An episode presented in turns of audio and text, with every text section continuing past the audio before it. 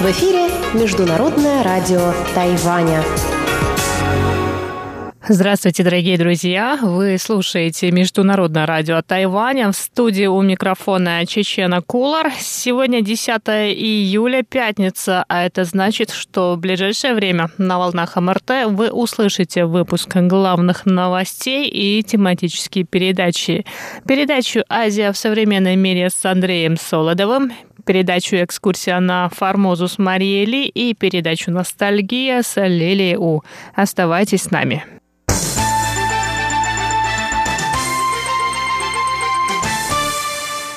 А теперь главным новостям 10 июля. Президентская канцелярия, Министерство иностранных дел и Министерство обороны Китайской Республики Тайвань выразили сегодня, 10 июля, благодарность правительству Соединенных Штатов Америки за решение о повторной сертификации системы противовоздушной обороны Patriot. О том, что США дали добро продаже запасных частей для системы Patriot, стало известно накануне. Тайвань запросил у США покупку пакета компонентов и запасных частей для тестирования и ремонта системы противовоздушной обороны общей стоимостью в 620 миллионов долларов США. В президентской канцелярии Тайваня заявили, что в нынешних условиях, когда Китай разными способами оказывает военное давление на весь регион, система противовоздушной обороны особенно важна. Эта сделка укрепит укрепит обороноспособность Тайваня в воздухе, а в будущем правительство страны планирует увеличить инвестиции в оборону и ее реформирование, поддержав оборонную промышленность и научные исследования в этой сфере. Тайваньское министерство иностранных дел, в свою очередь, заявило, что нынешняя сделка – седьмая по счету сделка о продаже вооружения Тайваню с момента вступления Дональда Трампа в должность президента США. Министерство иностранных дел продолжит работу над укреплением сотрудничества между Тайванем и США в сфере безопасности. Это будет большой вклад в обеспечение мира и стабильности в Индо-Тихоокеанском регионе в долгосрочной перспективе. В пресс-релизе Агентства по оборонному сотрудничеству и безопасности США сказано, что сделка по продаже пакета для системы Patriot основана на законе об отношениях с Тайванем. Кроме того, она соответствует интересам США в сферах национальной безопасности и экономического развития, а также целям обеспечения политической стабильности и баланса военных сил в регионе.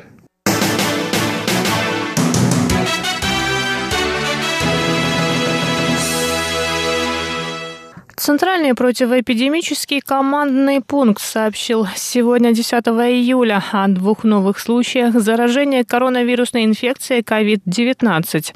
Новые пациенты прибыли из США и Омана. Число зарегистрированных на Тайване случаев COVID-19 достигло 451. Первая пациентка, тайванька старше 20 лет, прибыла из США, где она работала. Второй пациент, мужчина старше 50 лет, работавший в Омане. Кроме того, на пресс-конференции противоэпидемическая служба Тайваня заявила, что пневмония неизвестного происхождения, которая унесла жизни более 1700 человек в Казахстане в первой половине этого года, скорее всего, коронавирусная инфекция COVID-19. Тайваньские эпидемиологи считают, что органы здравоохранения Казахстана не справляются с тестированием больных на COVID-19, так как из 54 тысяч зарегистрированных больных больных умерли только 264 человека. Таким образом, смертность от COVID-19 в Казахстане составляет 0,48%, что значительно ниже общемирового уровня в 4,57%.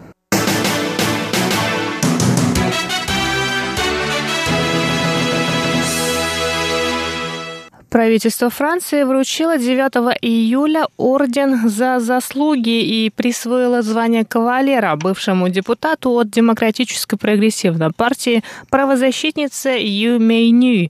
Орден тайваньской правозащитницы вручил руководитель представительства Франции на Тайване Жан-Франсуа Касабон Масанав. Он сказал, «Вы, будучи неустанным борцом за права человека, верны своим ценностям, несмотря на трудности, с которыми сталкиваетесь сталкиваетесь. Ваши ценности соответствуют тем, которые почитаются во Франции. Демократия, свобода, защита прав человека. Конец цитаты. Ю Мейнюй была удостоена французского ордена за защиту прав женщин и ЛГБТ-сообщества, которое она посвятила последние 30 лет. Она поддержала отмену смертной казни и стала наиболее активным поборником закона об однополых браках, который был принят в мае 2019 года. Франция – мировой лидер в сферах защиты прав человека и гендерного равенства и вдохновение для меня, сказала Ю Мейнюй на на церемонии вручения ордена. Она также поблагодарила правительство Франции за признание ее работы и посвятила награду семье и команде, с которой она работала в качестве депутата тайваньского парламента. Французский орден за заслуги вручается людям, внесшим значительный вклад в страну, но которые не могут претендовать на орден почетного легиона. Последний в основном получают граждане Франции за заслуги перед Отечеством. Орден за заслуги имеет пять степеней – кавалер, офицер, командор, великий офицер и большой крест.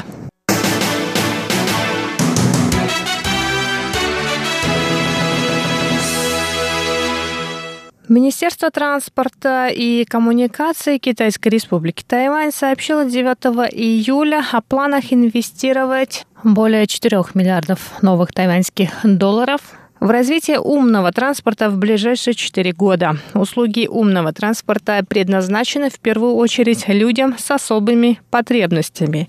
Этот проект станет продолжением программы совершенствования транспорта, реализованной в 2017-2020 годах. Новый проект окажет помощь людям, живущим в отдаленной местности и пожилым. Премьер-министр Тайваня Су Джанчан рассказал, что в его родных местах на юге Тайваня существует нехватка рабочей силы и проблема с доступностью транспортных услуг. По его словам, в уезде Пиндун часто Цитата «Пожилой водитель везет пассажиров, чей суммарный возраст превышает тысячу лет на пожилом же транспортном средстве». Конец цитаты. Умный транспорт включает услуги каршеринга, то есть совместного пользования автомобилем, интеграцию разных транспортных услуг и использование новых технологий, таких как мобильные сети пятого поколения. Это были главные новости 10 июля. С вами была Чечена Кулар. До скорых встреч на волнах Международного радио Тайваня.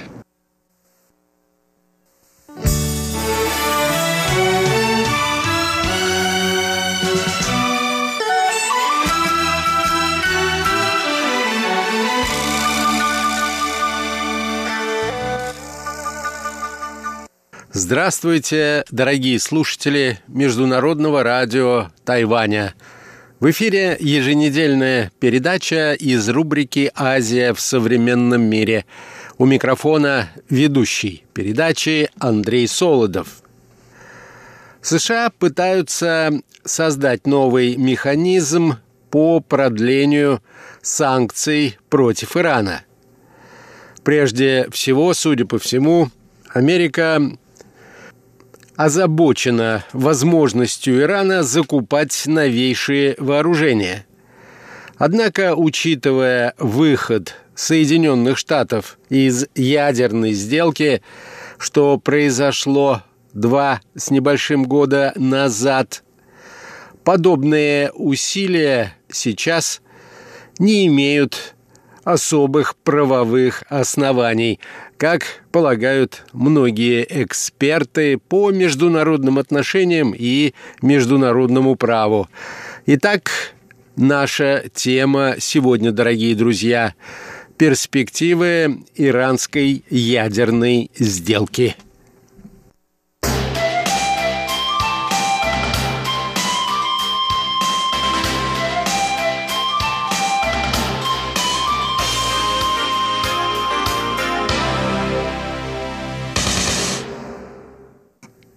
На протяжении последних месяцев Соединенные Штаты предпринимали усилия для того, чтобы заставить Иран отказаться от импорта современных вооружений и технологий.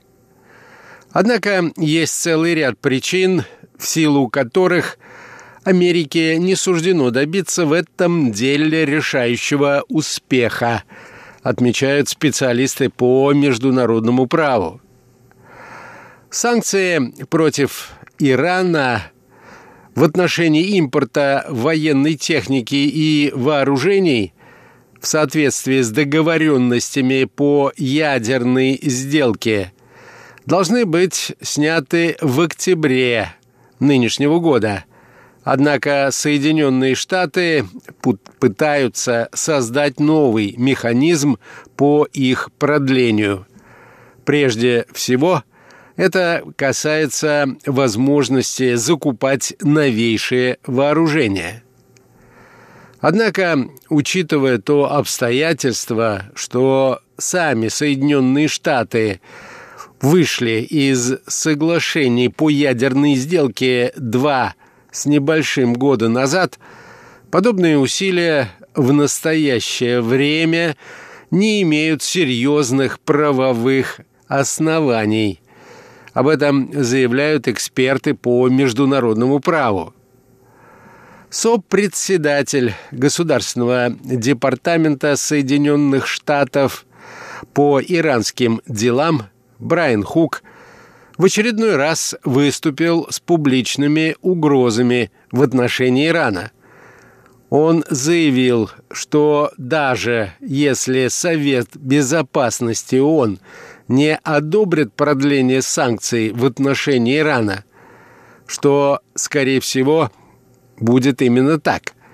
Соединенные Штаты все равно смогут вернуть санкции Совета Безопасности – используя предусмотренные иранским ядерным соглашением статьи 35 и 36. Америка и раньше выступала с подобными угрозами, объявляя о готовности применить прописанные в упомянутых статьях механизмы, предусматривающие возможность сохранения эмбарго – на поставки Ирану вооружений. Однако эти попытки Соединенных Штатов не были поддержаны другими государствами, которые также являлись участниками так называемой ядерной сделки или сокращенно СВПД.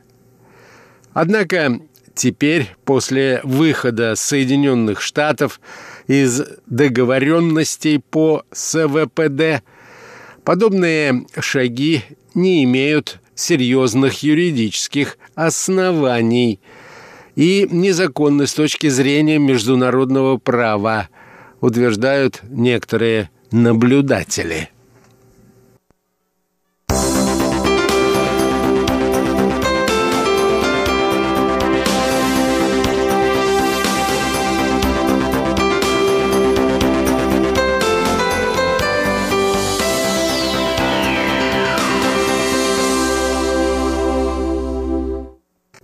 Итак, Соединенные Штаты начали широкие консультации с другими государствами, членами Совета Безопасности ООН.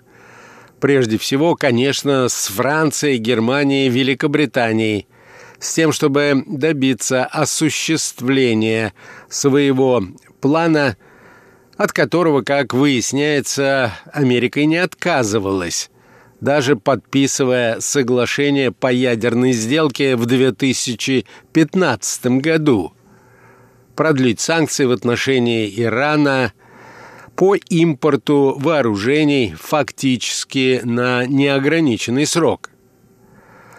Жозеп Баррель, верховный представитель Евросоюза по иностранным делам и вопросам безопасности, выступил 9 июня с заявлением, в котором также указал на выход Соединенных Штатов из договоренности по ядерной сделке в 2018 году. Он также подчеркнул, что по этой причине Соединенные Штаты более не могут использовать предусмотренный соглашением механизм обжалования, который указывает на возможность продлить действие эмбарго на поставки новых вооружений. Использовать этот механизм могут только государства-члены соглашений по СВПД, а Соединенные Штаты больше не являются таковыми, подчеркнул господин Баррель. Данное заявление, поверенный по внешней политике стран Евросоюза, сделал после консультаций с главой внешнеполитического ведомства КНР Ван И, подчеркнув, что заявления Соединенных Штатов по СВПД более не могут играть никакой роли.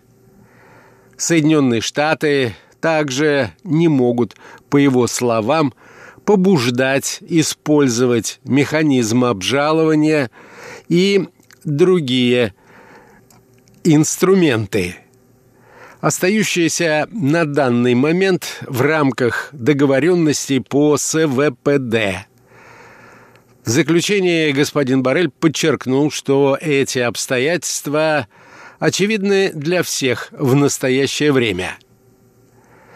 Как отмечают информационные агентства, прежде всего агентство Рейтер, с 9 июня Россия и Китай а также другие участники договоренности с Ираном в рамках СВПД также начали предпринимать согласованные шаги для того, чтобы не допустить продления санкций в отношении Ирана.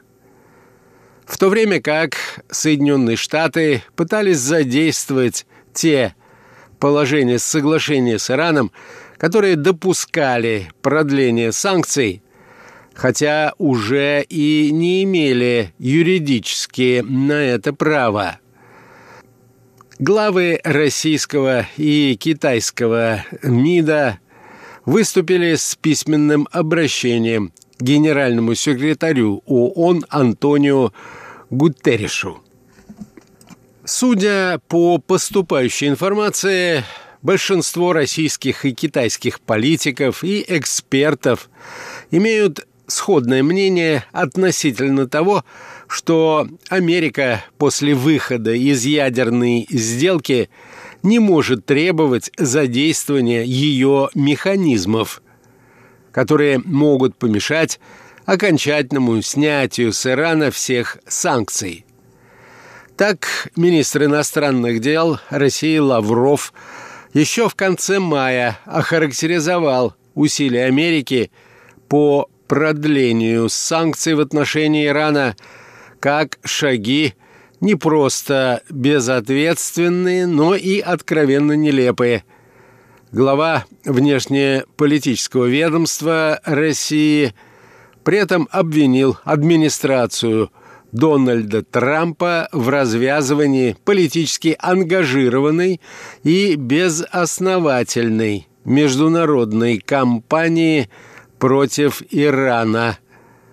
Он также потребовал осуждения попыток США убедить Совет Безопасности ООН в необходимости сохранения на неопределенное время ограничений на импорт Ираном современных вооружений.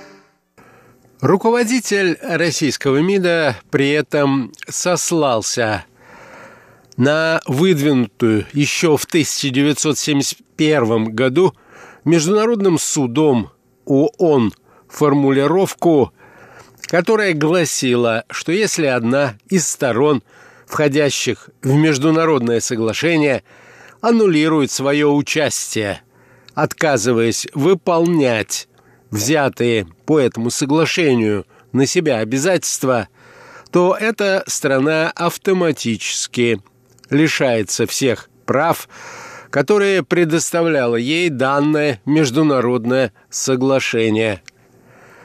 Представитель России при Организации Объединенных Наций господин Небензя ранее также подчеркивал, что Москва категорически против попыток США инициировать продление международных санкций в отношении Ирана.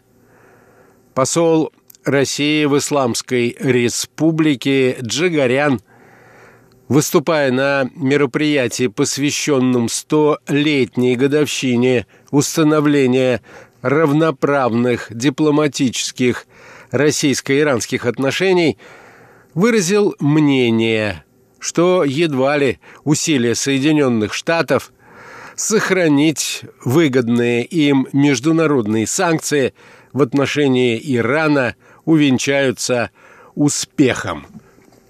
Наряду с этим глава МИД Китайской Народной Республики Ван И в письме на имя государств, входящих в Совет Безопасности ООН, а также на имя генерального секретаря организации Гутерриша – также назвал попытки Соединенных Штатов навязать Совбезу сохранение санкций против Ирана неприемлемыми, поскольку Соединенные Штаты вышли из ядерной сделки в одностороннем порядке, нарушив тем самым и свои международные обязательства и резолюцию 2231 Совбеза ООН.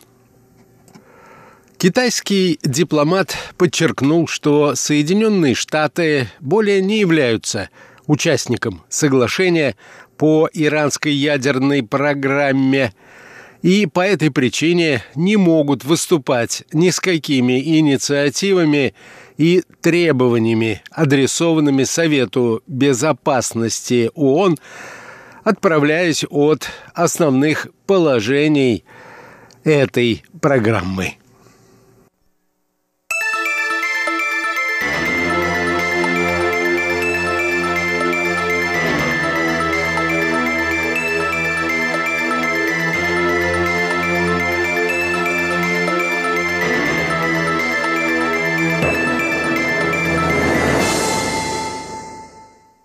Разумеется, эта позиция была поддержана и иранской дипломатией. Глава иранского МИДа Мухаммад Зариф в свою очередь напомнил, что соглашение по СВПД и резолюция Совета Безопасности ООН 2231 неотделимы друг от друга и призвал своих американских партнеров, прежде всего госсекретаря Соединенных Штатов Майка Помпео, еще раз внимательно перечитать текст соглашения по ядерной сделке, а также текст резолюции. Как написал министр иностранных дел Ирана на своей странице в Твиттере – Помпео, вероятно, думает, что ядерная сделка является каким-то независимым документом, который не имеет отношения к деятельности и постановлениям Совета Безопасности ООН.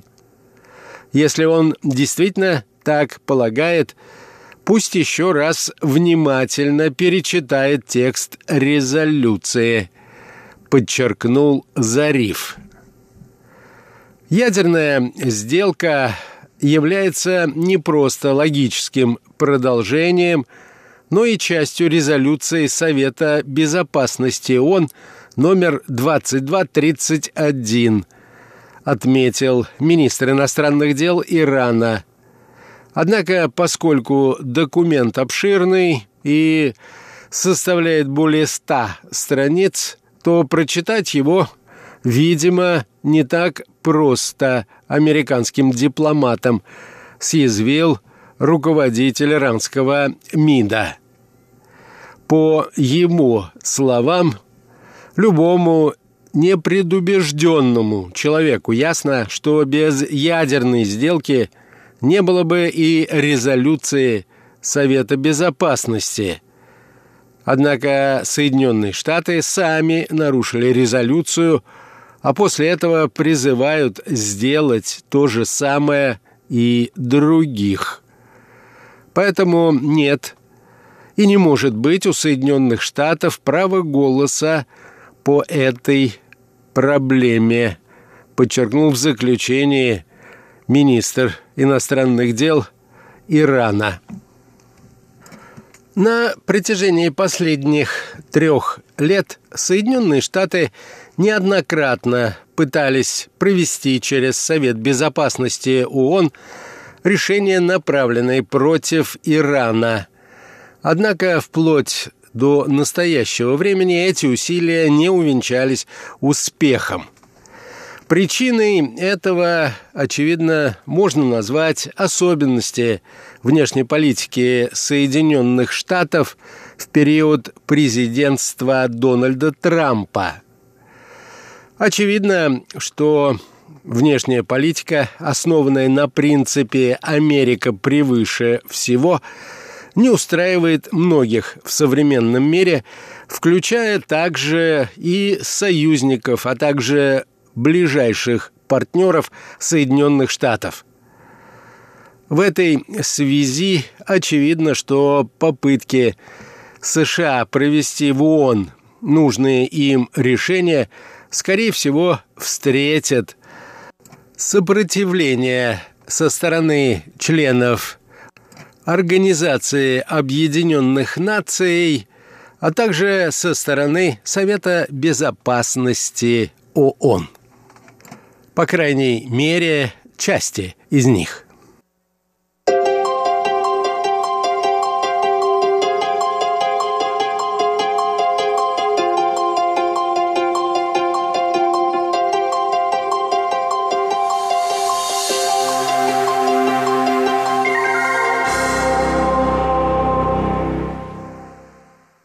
На этом, дорогие друзья, позвольте мне завершить нашу очередную передачу – всего вам доброго, берегите себя, будьте здоровы, не забывайте носить маски и до новых встреч на волнах нашей радиостанции.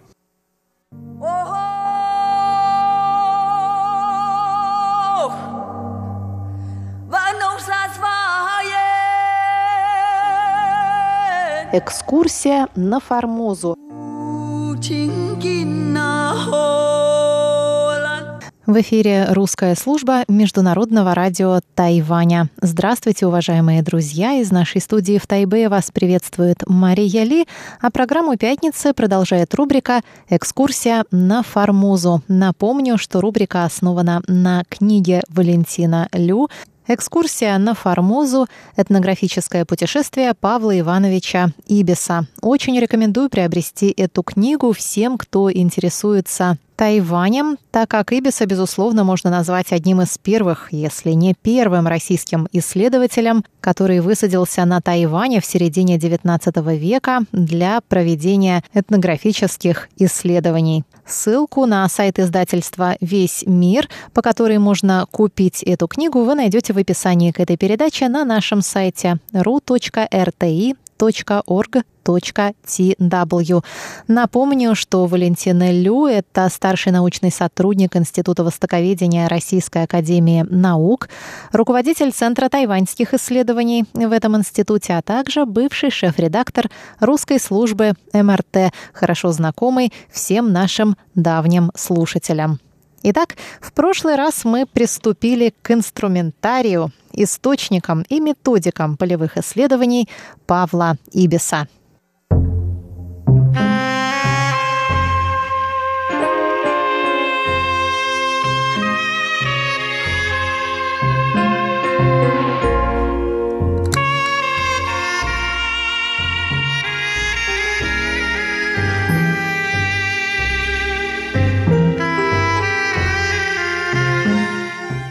Выполнению миссии Ибиса, пишет Валентин, безусловно, способствовало прекрасное образование, полученное им в Петербургском морском училище, где кадетам преподавали навигацию, астрономию и физическую географию, историю, иностранные языки, ситуативное черчение и другие полезные для экспедиции полевых исследований дисциплины. Знакомясь с общей обстановкой на Формозе, Павел Ибис читал статьи из выходившей в странах Восточной Азии англоязычной периодики, исторические описания голландского и китайского правления на острове, а также труды профессора восточной лингвистики Венского университета Мюллера. Очевидно, прапорщик регулярно читал популярные журналы «Живописное обозрение» и «Глобус», так как сам был их корреспондентом, публиковал там свои статьи и цитировал нужные сведения из этих журналов. Говоря об инструментарии и методиках путешественника, следует особо остановиться на способах его коммуникации с островитянами. В свои 22 года Ибис хорошо владел немецким, эстонским, русским и английским языками – так как в ту пору иностранную диаспору на Формозе составляли в основном англоязычные иностранцы, кроме них было лишь двое русских, несколько немцев и испанцев, главным средством общения Ибиса с местным населением стал английский язык. В статье 1876 года путешественник шесть раз упоминает сопровождавшего его переводчика. При этом в первом случае сообщает, что один из его носильщиков говорил немного по-английски и мог служить переводчиком. Поскольку языковые познания носильщика были заведомо скудны, в разделе о племени Сапрек Ибис сетует, что вынужден собирать сведения без знания языка и с плохим переводчиком. Как правило, при общении с туземцами Талмач переводил с английского на китайский, после чего кто-то из туземцев переводил речь с китайского на свои языки. Можно лишь удивляться настойчивости, терпению и таланту Ибиса, собравшего подробные расспросные сведения при помощи подобного двойного перевода. В некоторых случаях, чтобы восполнить дефицит и даже полное отсутствие вербального общения, Ибис объяснялся с аборигенами при помощи жестов и рисунков, обменивался подарками, участвовал в трапезах и охоте или просто слушал их музыку и песнопения, созерцал праздничные действия, и аккуратно фиксировал даже самые мельчайшие визуальные наблюдения, звуки, запахи и прочее.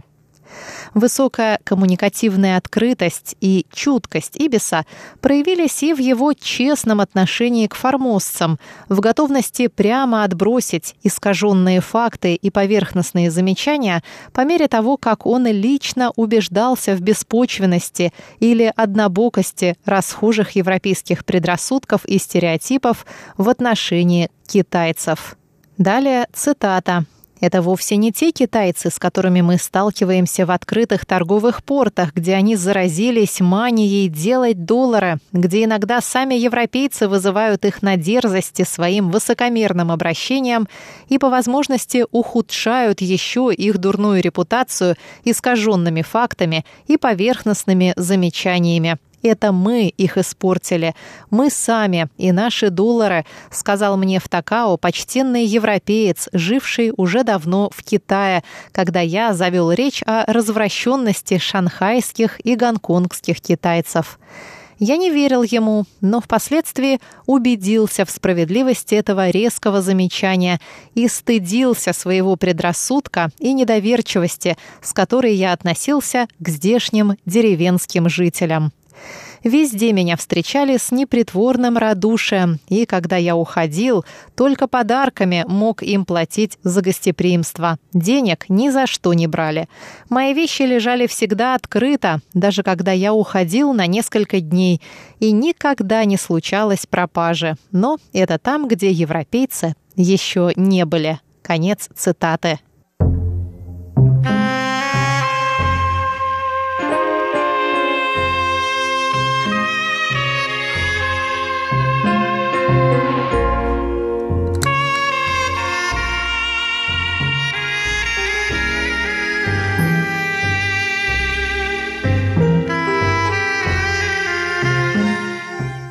Не имея возможности общаться с формозцами без переводчиков, Ибис, тем не менее, предпринял попытки прямых этнолингвистических изысканий.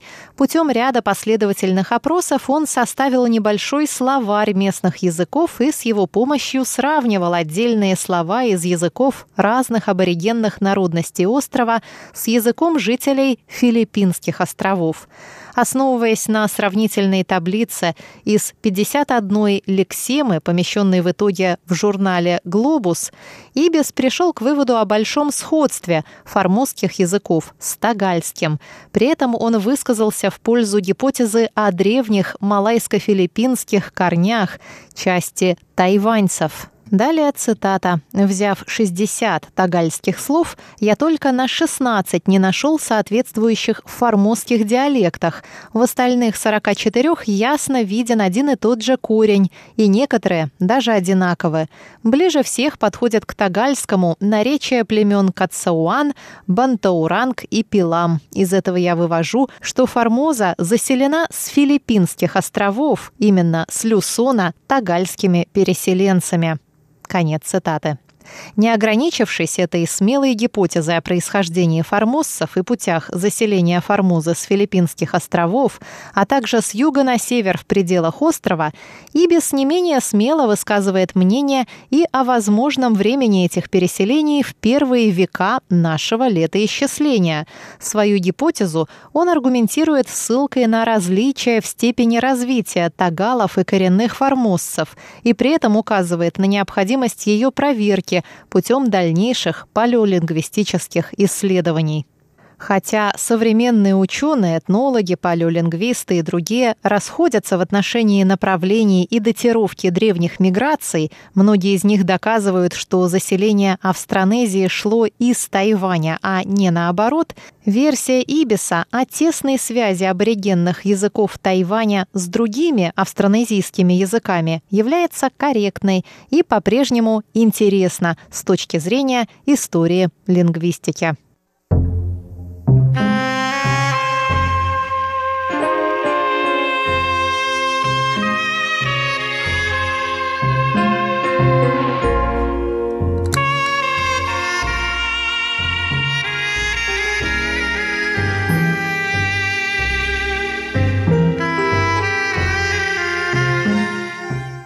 Продолжение на следующей неделе в рубрике «Экскурсия на Формозу». С вами была Мария Ли.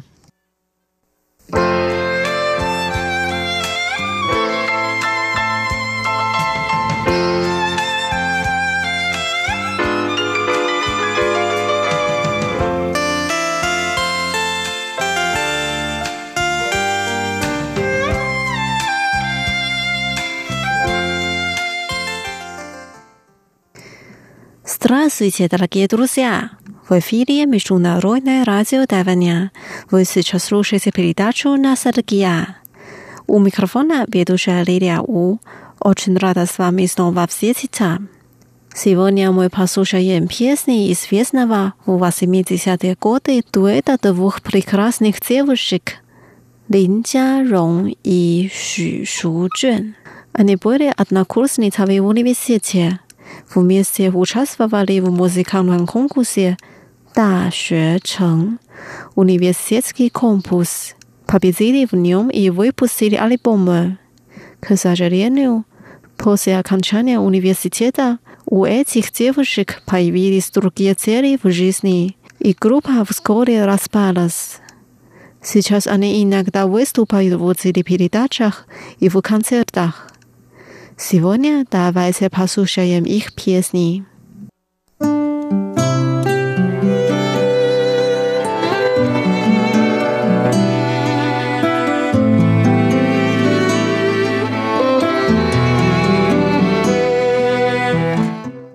Первая песня «等待与追逐» «Ожидание и погоня» Они так поют.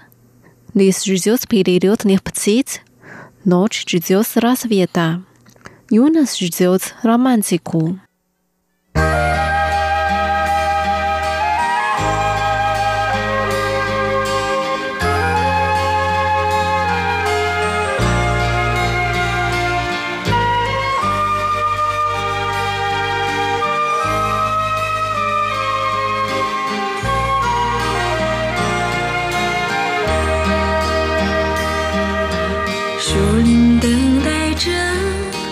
这凄凉夜晚等待着亮光青春等待着等待着浪漫别离等待着幻想。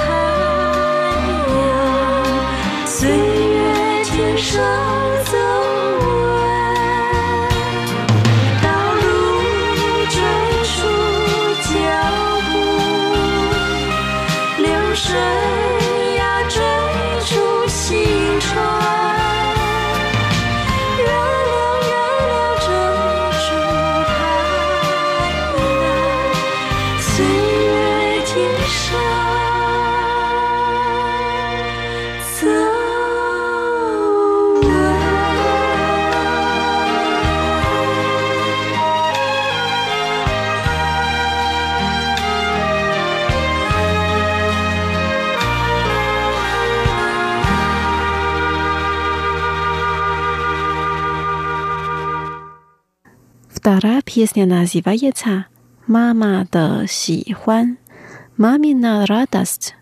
В песне так поется «У мамы только одна радость», чтобы ее дети выросли в любви.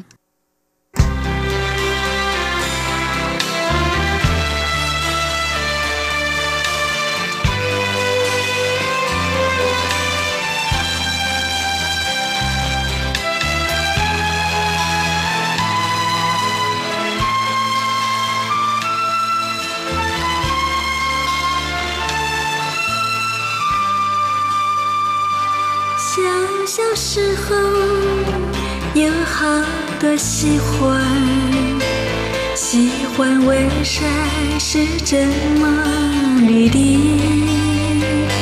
喜欢问海是这么蓝的，还有那星星是谁家的流萤，只有妈妈说想。是因为希望而力量还是因他的理想而生来？星星是夜深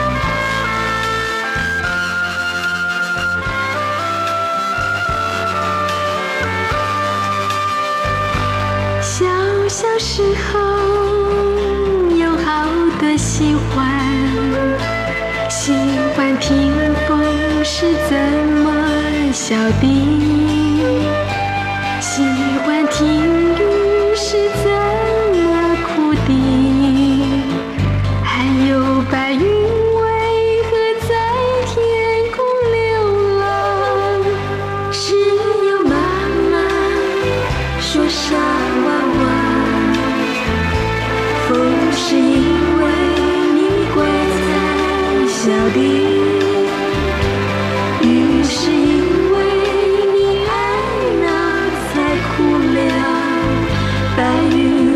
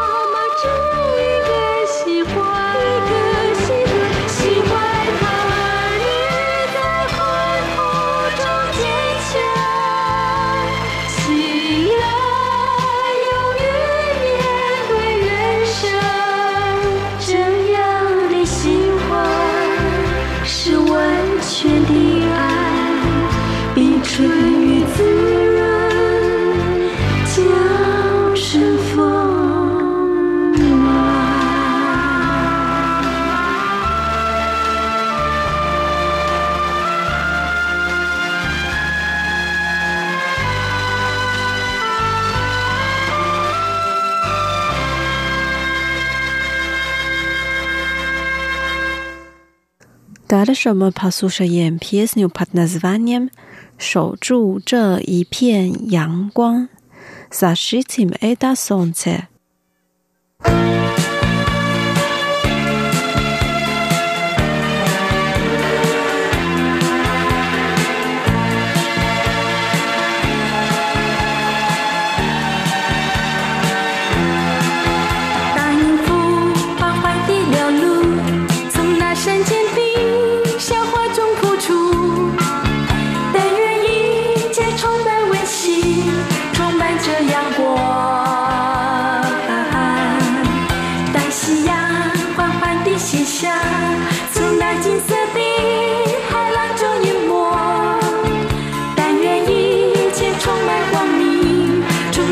神经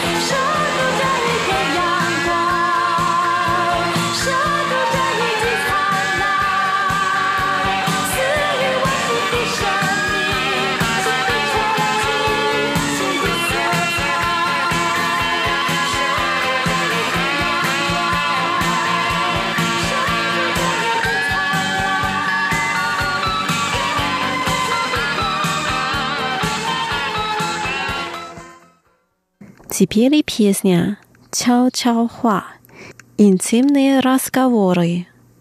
Я хочу с тобой разговаривать, мой дорогой друг.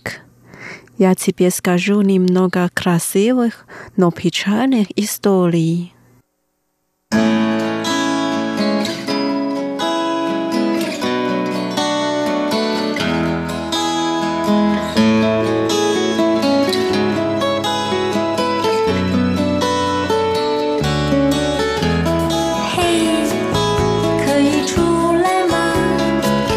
我想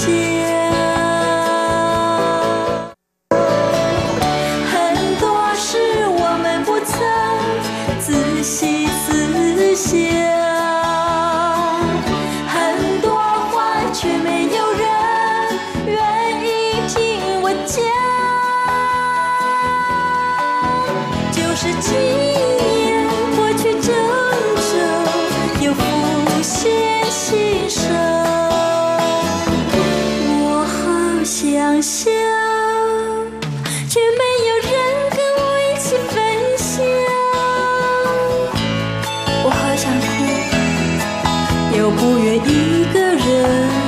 一个人躲在被窝里偷偷的哭。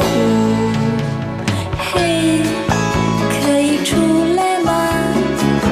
我真的好想和你谈谈我亲爱的朋友让我来告诉你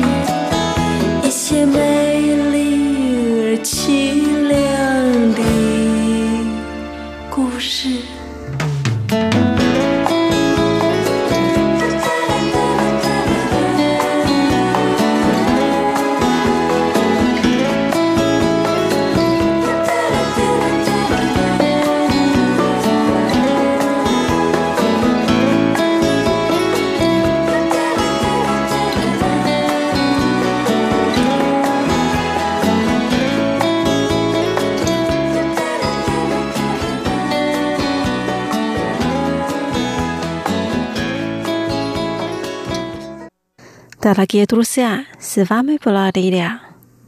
Давайте встретимся через неделю. Желаю вам хорошего настроения. Пока. thank you